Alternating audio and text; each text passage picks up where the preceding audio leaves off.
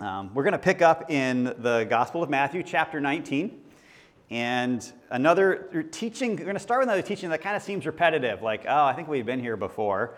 Um, in chapter 18, Jesus was teaching that we need to have blank as a child. And what's, what's the blank? Not faith. What is it?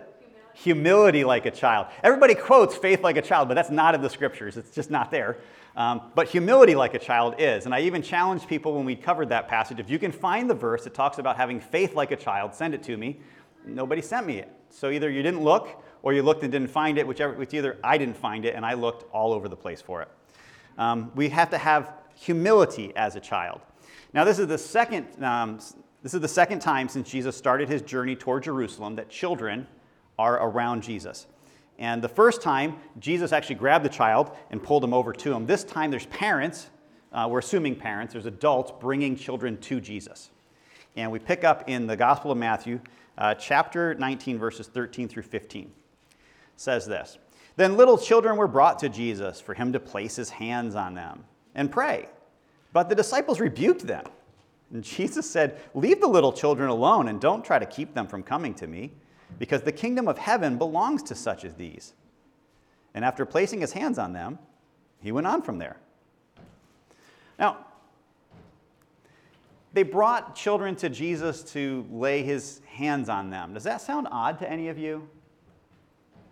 If you didn't grow up in like a church culture, that may sound odd, but if you grew up in a church culture, you might understand that. We still do this today, often when we're performing blessings, right? So you'll pray for somebody and you'll lay hands on them and you'll ask God to bless them. We do this as a church often when military families are leaving. We should do it when they arrive, but they're too embarrassed at that point. But when, they, when they're leaving, we'll have them come up on the stage and we'll lay hands on them and we'll just ask for God's blessing upon them. It's a very common thing to do. Um, as a matter of fact, um, Joseph, when he went to bless um, Ephraim and Manasseh, he laid his hands on them to give them his blessing and to pass on the blessing that God had given him. And when he went to do that, he actually crossed his hands over because the parents wanted to set up one thing, but God chose to bless the second child instead of the first. Really cool thing. But that's in Genesis chapter 48, we read about that, uh, where, Jesus, where uh, Joseph actually blesses Ephraim and Manasseh by laying his hands on them. Now, the, the parents are coming and bringing the kids so Jesus can lay his hands on them and bless the children, and the disciples start rebuking the adults, the parents. And then Jesus said, Listen, don't do that. Don't do it. He actually gives them a positive and a negative command. He said, Let them come and do not hinder them.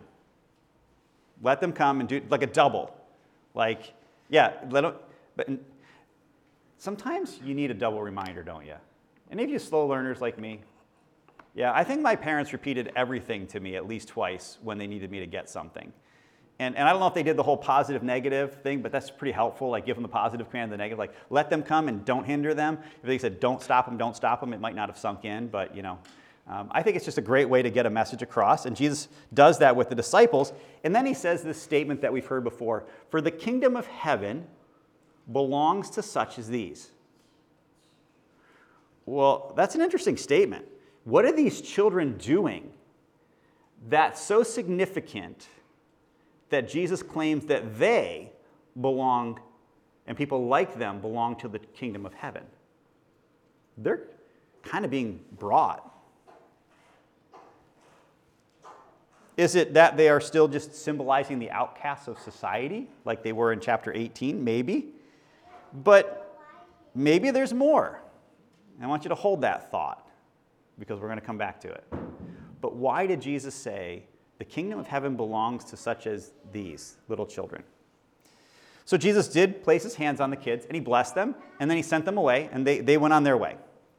Um, they headed toward Jerusalem once again. And while they're traveling, a, a man approaches Matthew 19, 16. And just then, someone came up and asked him, Teacher, what good must I do to have eternal life? Now, we don't know much about this person. I already said it was a man, but that's not even in this verse. Um, we find out later on in the passage in Matthew that it was a man who had a lot of possessions. We find out from Luke's account that he was a ruler and that he was like really rich. Luke chapter 18. So often this passage is referred to as the rich young ruler. Have you heard that phrase?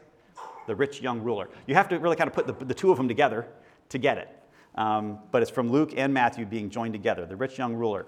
And in contrast to the Pharisees who've been coming at Jesus trying to trick him and trap him and discredit him, this man seems to have pretty, in, pretty good motives. He's coming up to Jesus, not trying to trap him, but he has a question. And he says this What, um, he says, uh, Teacher, what good must I do to have eternal life? And Jesus says, Why do you ask me about what is good? There's only one who is good. And if you want to enter into life, keep the commandments. So the commandments come from the one who is good, from Yahweh himself. And if you want to achieve what God offers, which is eternal life, then you have to do all that God says. You have to keep his commandments. That kind of seems logical, right? Which commandments? Did you know that in the Torah there's about 613 commands? How many of you just love rules? Yes. Yes, bring them on, right? We do actually like rules. And I know that because when somebody does something stupid and breaks a rule, you're quick to point it out, which means that you really do like the rules. You just, we just generally like the rules to apply to everyone else. Can we be honest about that, right? We want rules for other people, not for ourselves. But there's 613 rules. So, which rules did, did he mean when Jesus said, keep all the commandments? When you hear of the commandments, what comes to your mind? The Big Ten, right? It's called the Decalogue, the 10 words, the 10 commandments.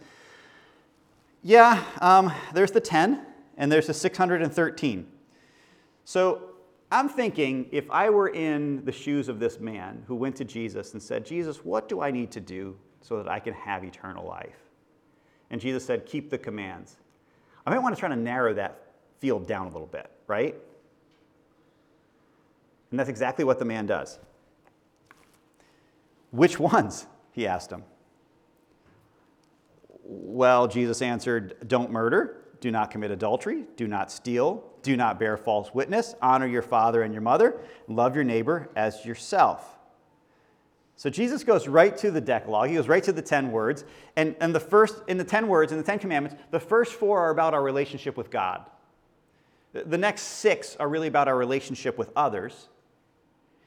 And they start in number five and they go in this order honor your parents, do not murder, do not commit adultery, do not steal. Number nine, do not bear false witness. they look pretty familiar here, right? Jesus kind of changed up the order a little bit. That's okay. And then Jesus actually added another one onto there, too, didn't he? Love your neighbor as yourself. It's not one of the top 10. When Jesus summed up all of the law and prophets, he did it in two commands love your neighbor as yourself, and love the Lord your God with all your heart, soul, mind, and strength. The love your neighbor as yourself comes from the book of Leviticus, not from Deuteronomy, not from the Ten Commandments. Leviticus 19 18. So Jesus said, Keep these. And he names off five, five of the ten. I'm not going to ask you to raise your hand if you've ever murdered somebody um, or, or done any of these other things, but this is a list that if somebody was trying to live in a way to honor God, it seems like it could be a reasonable list to keep. Would you agree with that? There might be challenges along the way, but it seems like a reasonable list to keep. Probably the hardest one is honoring your, your father and mother. Um, but I'm, still working on it, guys, okay? Um, so the young man says this in response I have kept these, the young man told him. So what do I still lack? Well, if you want to be perfect, Jesus said to him, Go and sell your belongings and give to the poor, and you'll have treasures in heaven. And then come and follow me. Well, when the young man heard that, he went away grieving because he had many possessions. So, what do we learn from this passage? Obviously, it's the calling of everybody who wants to follow Jesus to sell everything that they have. That's what this passage means, right? We even have a spot in our communication card where you can check the box. You want to sell everything you have. And I mean, well, no, obviously that's not it. Of course not. Um, it, it means that as a Christian, you have to take a vow of poverty because God doesn't like rich people, right? N- no. But isn't that sometimes what's perceived here? His teaching is about how this man, who may have been very religious and a very good man, still could not keep all of the commandments. We, we skipped over five of those ten commandments. Number 10 is do not covet your neighbor's stuff. And number one is do not have any other gods besides Yahweh. For this man who had so much money, that money was more important than his relationship with Yahweh. His money and his possessions became his God. And I'm sure that this young man gave alms to the poor. It's a phrase we don't use often today. But giving alms to the poor would be to take leftover grain and passing it on, or leftover money and giving it so that people could take care of uh, those that didn't have a way to provide for themselves. Almsgiving was a very big part of the religious community. And if he was keeping those commandments, he probably was also giving alms. But I'm sure he thought that was enough. However, there was something that he still lacked. You see, if, if he truly loved his neighbor, wouldn't he want his neighbor to have what he has? And before you answer that quickly, think of the implications of how you answer that. If you truly love your neighbor, wouldn't you want them to have what you have? Jesus said, Take what you have sell it, give it to the poor, and come and follow me. In other words, take what you have and give it to them so they have what you have. Because if you did that, you would truly love your neighbor. Now, this man left grieving, I think, because the price tag was way too high. And I also have a feeling that that conversation haunted him from that day forward. Then Jesus makes another statement that's even harder than that one he said to his disciples, Truly I tell you, it will be hard for a rich person to enter the kingdom of heaven. And again, I tell you, it's easier for a camel to go through the eye of a needle than for a rich person to enter the kingdom of God. So, so why is it harder for rich people? Are riches evil? Well, the scripture doesn't teach that. The scripture doesn't say that riches are evil. Scriptures teach that the love of money is the root of all evil, right? That's 1 Timothy 6:10. So why then is it harder for someone who is rich to enter the kingdom than someone who is poor?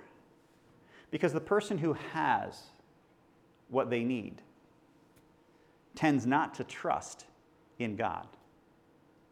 I don't need God. I have everything that I need. I have made, I'm a self made man, a self made woman. I have created what I need and I can take care of myself God is for weak people. Have you heard these kind of statements? God is for those who can't take care of themselves, for the poor and for the needy, not for those of us that are strong or intelligent. Um, people who are wealthy in ways often trust in their, in their wealth, in their possessions, more so than they do in God. Perhaps that's why the Beatitudes did not include them in the list. We just had the blessed be passages read this morning. Blessed are the poor in spirit. Blessed are those that mourn. What you didn't read are blessed are the rich. Interesting, isn't it? The kingdom belongs to those that understand their need for God and trust God for everything, including their daily bread, as we were taught to pray. So Jesus then makes a statement about an eye of a needle. How many of you have heard that phrase before? Right? That's a pretty popular one, right? Now, I've heard it explained three different ways. I don't know how you've heard this one explained. Have you, have you heard it explained? Kind of, yeah. All right. One is that the word camel and the word rope come from the same root words and are very similar in their spelling. And that what was really intended here, it's easier for a rope to go through the eye of a sewing needle than for a rich man.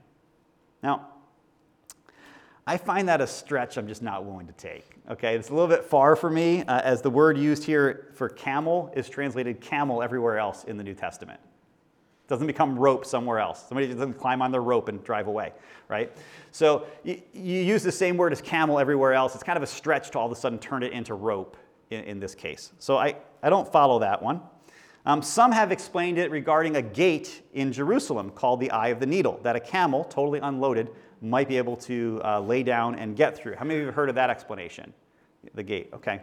So actually, I found it interesting. Um, this is from the Library of Congress, and it's tagged as the Eye of the Needle Gate in Jerusalem uh, from the Library of Congress. They, they believe that that little door over there is, a, is the Eye of the Needle um, gate that was referred to in this passage. It even references the Gospel of Matthew uh, in, in the Library of Congress. I thought, okay, that's all right, that's interesting.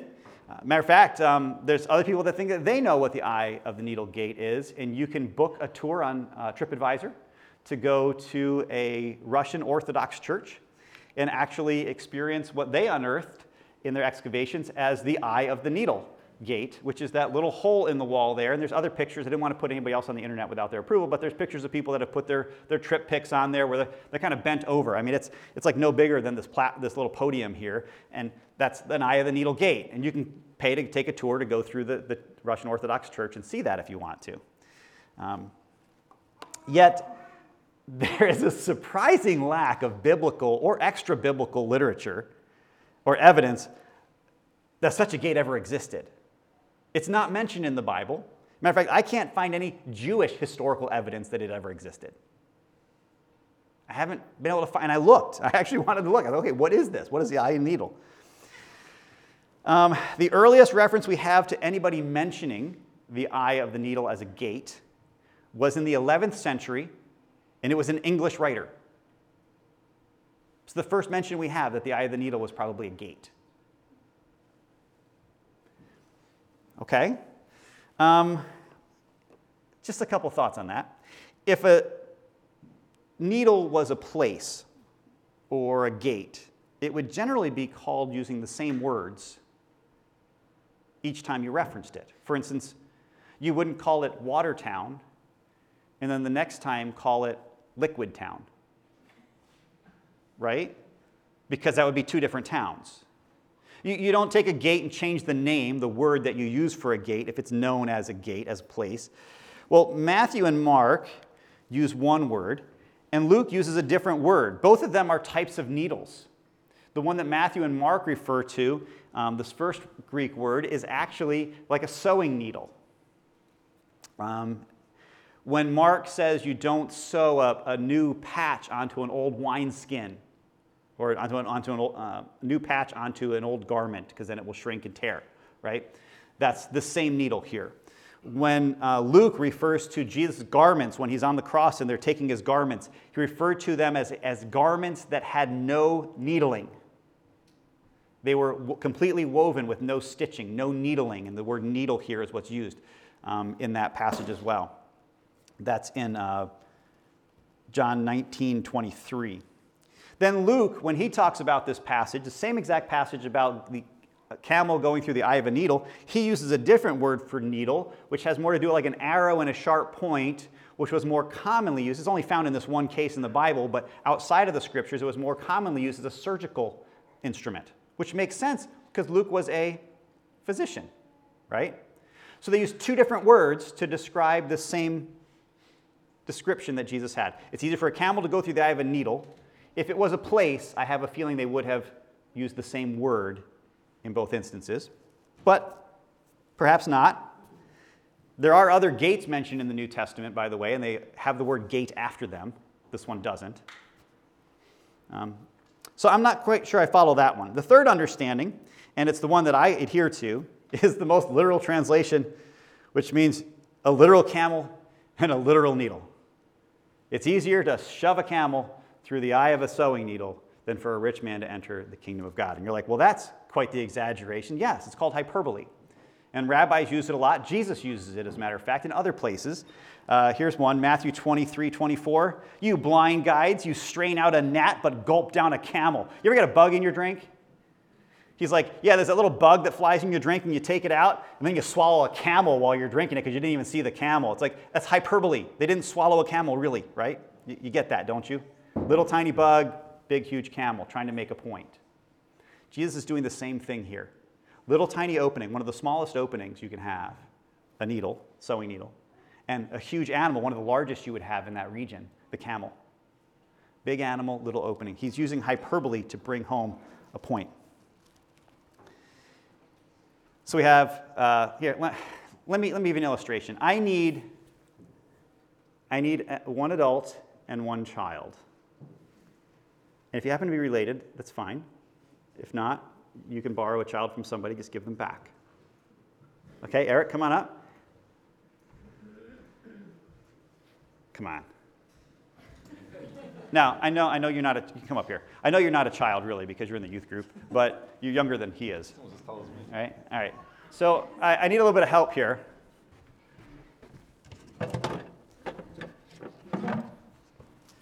So, uh, Eric, you, you hold that. I want you to take this and put it through that. That seemed pretty easy. Now you hold that. I want you to put that through that. Okay, you can't leave the stage until you get it done. All right? Start whittling. Now, could you do it? If I whittle enough, I guess. Okay, you could whittle it down. No, you could not.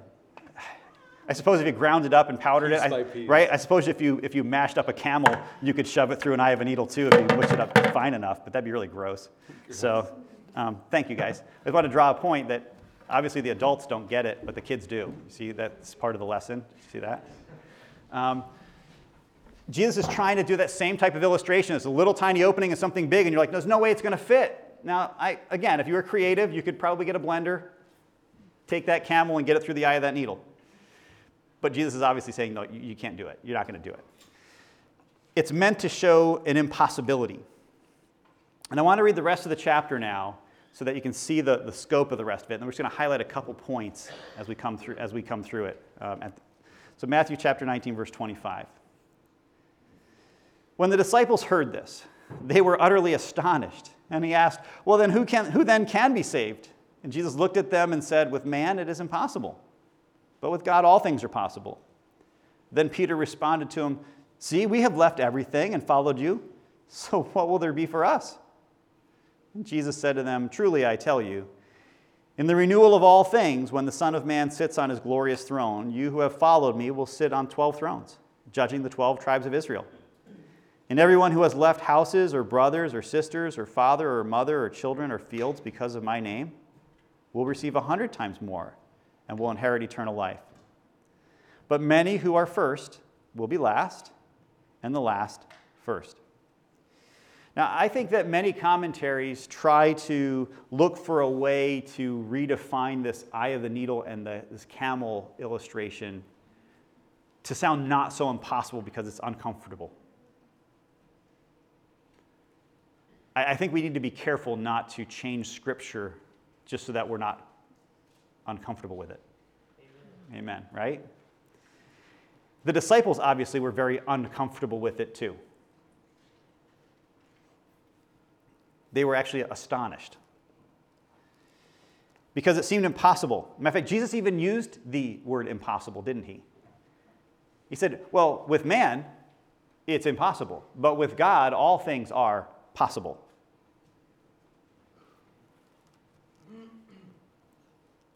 For man, it's impossible to enter eternal life on their own. However, for God, that is possible because of grace.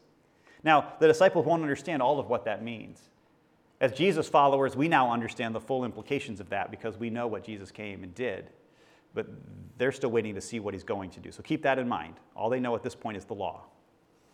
So the disciples were astonished. Why? Well, you have to understand a little bit about Jewish mindsets. The general Jewish belief is that riches signified favor with God.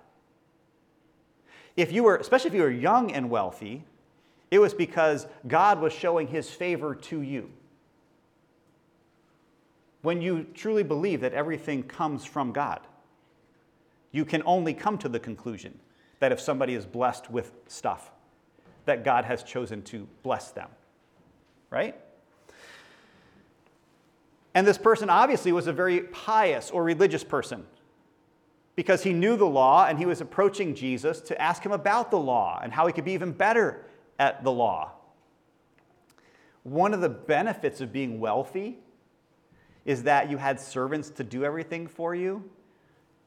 Go into the religious mindset here, so that you had time to study the scriptures. Right? Isn't that like the dream? Have everybody clean your house, take care of your car, do your grocery shopping so you can stay home and just bask in God's word. It's like, eh, maybe. Can I have a milkshake with it too? So you have a person who was obviously being shown the favor of God through their riches, who seemed to be a very pious person, and Jesus looks at this person and says, That person will probably not get into heaven. Well, if that person can't, who can? If the person who's being shown the favor of God and the blessing of God, who knows God's word and is trying to live by God's word, can't get in, then who can possibly get into heaven? Who can possibly receive eternal life? So Peter asks a legit question. He's like, All right, what do I do with this? We're doing, we're doing it, Jesus. We gave up everything. We're following you. Is there anything there for us? Uh, are we going to get eternal life? Is there any hope for us? And Jesus says, Yeah, you are actually going to be on 12 thrones judging the 12 tribes. So you start to understand now why 12 disciples were picked. Obviously, it's very symbolic and connecting to the 12 tribes of Israel. But Jesus' point, and I don't want to get into the eschatology of this passage in the end times perspective, but Jesus' point was yes, there is a reward at the renewal of all things. But what he's really saying is you have to live today with the end in mind. You have to live this life with the next in front of you. When Jesus told the rich man to give up his possessions, he said, Give up what you have here so that you can have treasures in heaven. You have to stop focusing on this and start focusing on that. Not living for this life alone, but living for the next one, is what Jesus is trying to drive home with. And we need to live with the end in mind. And with that end in mind, Jesus says in verse 30, Many who are first will be last, and many who are last will be first.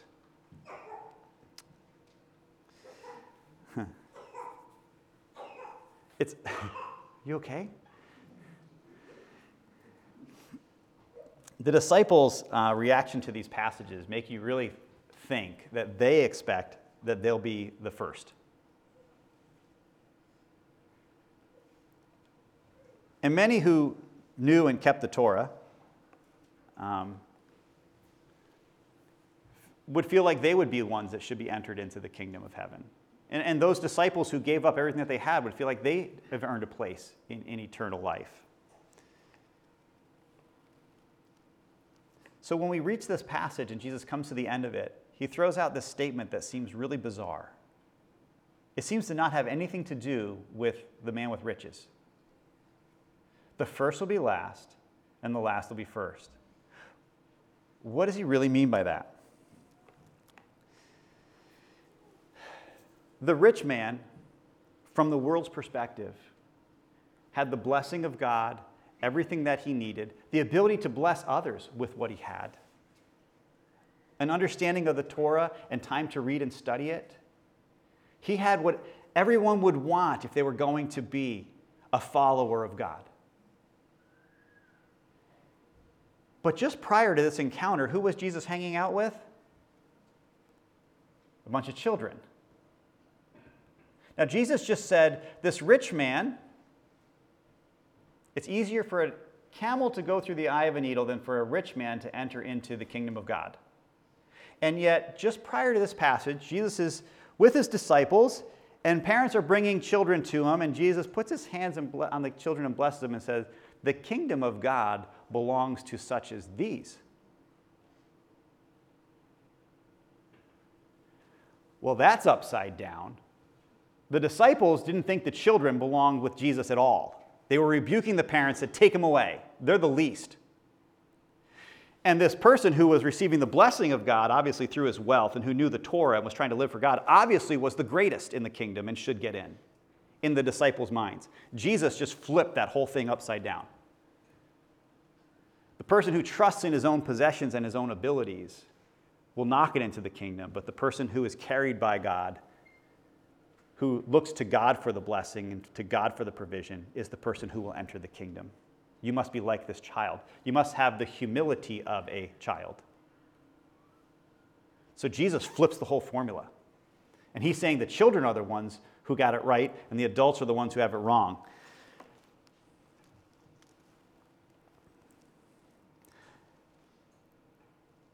I think one of the one of the keys to this passage and understanding the dilemma of what's going on here are some very subtle words, use of words. In, in Matthew 19, 16, we had this. Someone came up to him and said, Teacher, what must I do to have eternal life? And that word have means to possess. What must I do so that I can grab hold of, take hold of eternal life? Jesus' response why do you ask about what is good? There's only one who is good. If you want to enter into life, keep the commandments. He doesn't use the same word for possess. He talks about being ushered in or being allowed in or entering into something that you could never own, but that is owned by somebody else. If you want to enter into eternal life, then you must keep the commands. And then he says, if you want to be perfect, in verse 21, go and sell your belongings and give to the poor, and you'll have treasures in heaven. That word perfect is also the same word for complete. We see this throughout the New Testament. Jesus is basically saying your collection of possessions is incomplete. And you want to possess the one thing that you don't have right now, and that's eternal life, and you can't possess it. It's not something you can own or take for yourself. What good thing can I do that I can take or have eternal life? And Jesus says, You, you can't. But if you want to enter into what God has prepared, if you want to be allowed in, welcomed in to what God has prepared, then here's what you need to do. You need to get rid of your collection of possessions and start a new one, one that matters to God. Sell what you have, give to the poor, and start laying up treasures in heaven. Get rid of your collection and trade it for God's collection. Jesus taught this in the Sermon on the Hill, didn't he? Don't store up for yourselves treasures on earth where moth and rust destroy and thieves break in and steal, but store up for yourselves treasures in heaven, where neither moth nor rust destroy and where thieves don't break in and steal. For where your treasure is, there your heart will be also. The man wanted to know what he could do to possess eternal life. Our works, our money, even our acts of charity do not and cannot earn us eternal life. Do you get that? Our works, even our acts of charity, what we do, cannot earn us eternal life. The greatest gift of all is eternal life, and that's what the wealthy man asked for. He wanted to earn it by his works, but Jesus made it clear that you can only inherit it from God. The root issue goes really deep. It actually goes really back to the beginning of mankind, if, if you want to know for sure. And Jesus gave us a pointer back to the beginning. When Jesus answered the man, he said, When the renewal of all things comes. So, when you renew something, how many of you ever renewed a car? Right? It's like, I don't know if I'd use that term. Well, yeah, they have the stuff you can use on your headlamps, even, right? You can renew the headlamps, get the. Yeah, they restore, right? Renew, restore. When you restore or you renew something, you make it like new again, which means you're going back to a former state where it used to be and where it is now. When Jesus uses that phrase, the renewal of all things, he's really hyperlinking us back to a time when there was a situation, when there was a reality that wasn't tarnished. When is that? The garden. Genesis chapters 1 and 2. David took us there. Matter of fact, we were looking at the issues of marriage and divorce, took us back to that same section. Jesus is constantly taking us back to the creation narrative. Let me take you back there, chapters 2 and 3. Genesis chapter 2, 15. The Lord took man and placed him in the garden of Eden to work at to work it, to watch over it, and commanded him, You're free to eat from any tree of the garden, but you must not eat from the tree of the knowledge of good and evil for on the day you eat from it, you will certainly die. Familiar with this story? Two trees that they, that, that they mention in the middle of the garden the tree of the knowledge of good and evil and the tree of life. But one of those trees, and there's all, all sorts of other trees, obviously, because it's a garden. But one of those trees they couldn't eat from, God said, don't eat from the tree of the knowledge of good and evil. They actually were, would have been allowed to eat from the tree of life. I think I'd rather live in ignorance for eternity than to die knowing everything. You, you know what I'm saying? Just, if you had to make that choice. So, obviously, we get to chapter 3 and we pick up with the serpent, right?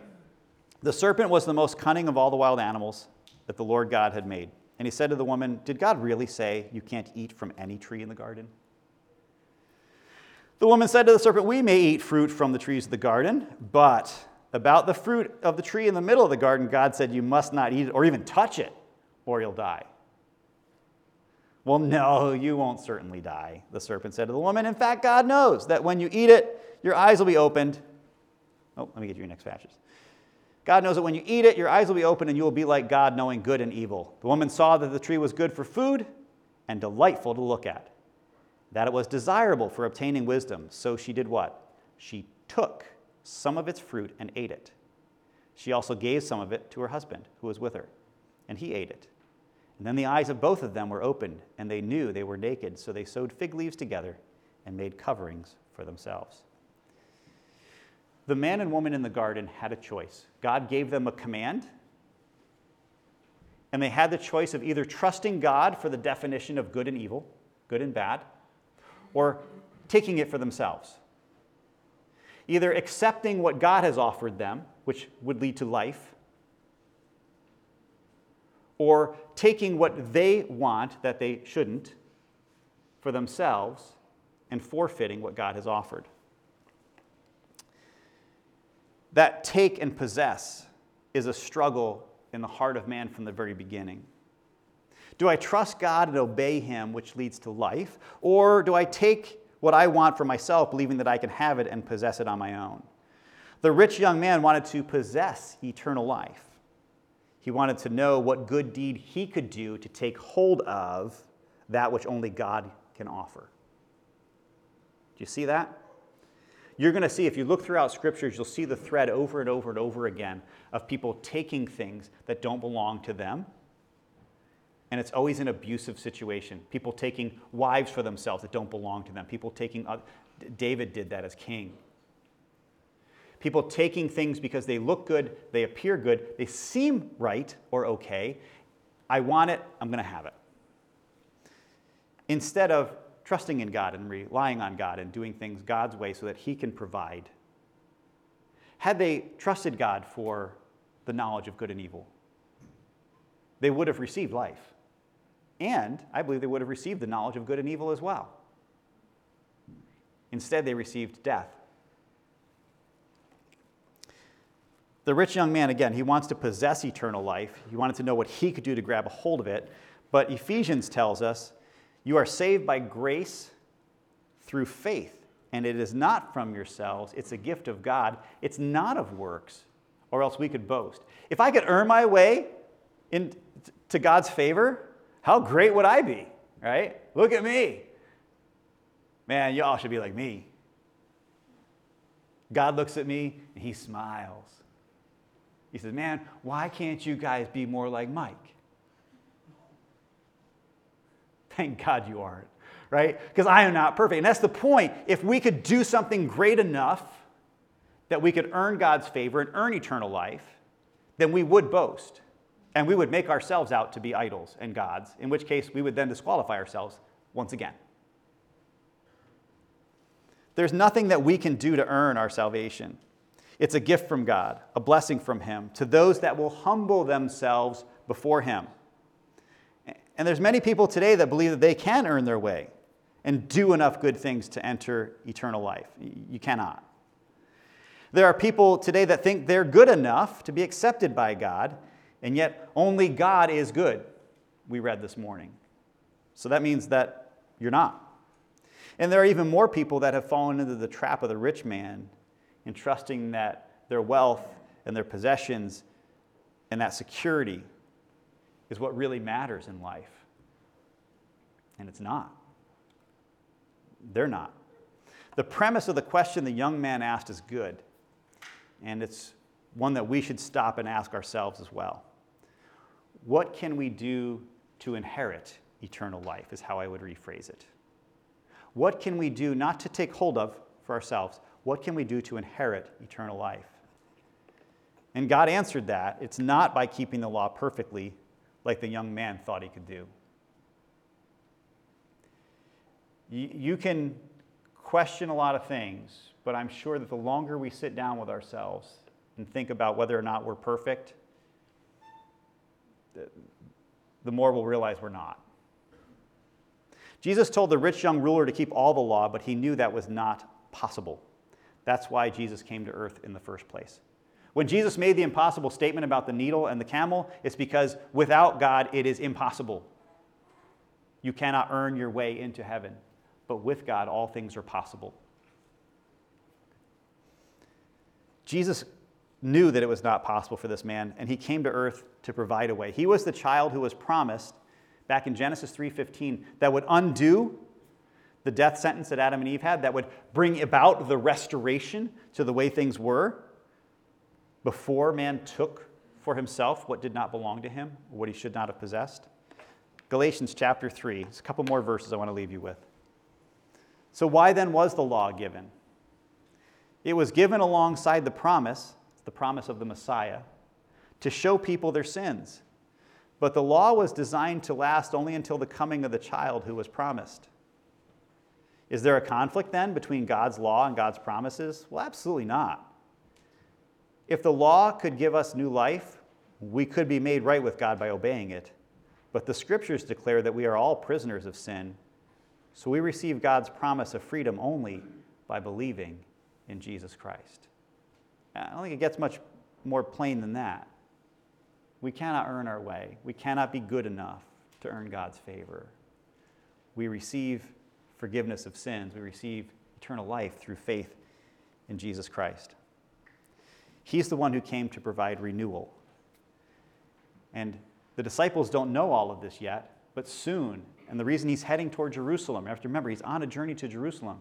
He's going to go to offer up his life, to be killed, to be buried, and to rise from the dead, to conquer death and bring about life so that all those who will choose to place their faith in him will experience the same type of life and no longer be subject to death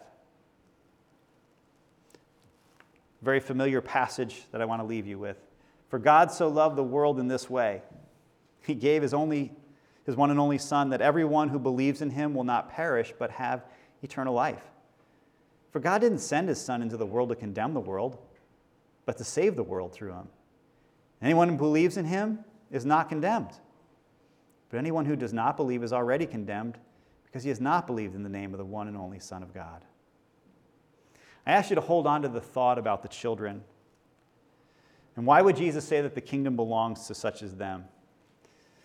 Well, chapter 18 started with a reminder that we need to be humble like a child. We must have the humility of a child, not the faith of a child, the humility of a child.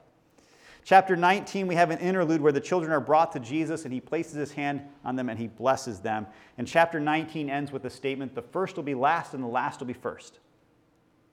Mix in the middle of that is a bunch of adults who are battling with arrogance, the arrogant disciples. Who's the greatest in the kingdom of God? We have the Pharisees who are trying to protect themselves and protect their possessions and their belongings and their religion by trying to discredit Jesus. We have this rich person who wants people to look at him as a very spiritual person, but loves his money more than he loves God. The children are the key to this whole passage in chapters 18 and 19. While the adults vie for importance and position, while grown men and women fight to protect what they have from threats, and while they pretend to live for God and yet live for stuff, in uh, stuff instead, it's the humility of the children that bring the blessing of Yahweh and make them the members of the kingdom of God. It is the same for you and me today. What can we do to inherit eternal life? Humble ourselves. Stop trusting in what we know and trust in what God knows. Allow God to define good and evil. Allow God to define what is right and wrong. Believe that what God said is true. That, when He said that He sent His Son to die for our sins so that we could have life through Him, that it really is true. And that Jesus really did do that for you and for me. Basically, become small in the eyes of the world so that you can become big in the eyes of the God who made you. So, this week, I want you to think about a couple things as we leave. Are there things that you would not be willing to give up for God? If you were that rich young man standing before Jesus, what would Jesus say that would, you would struggle with if he said, Give this up?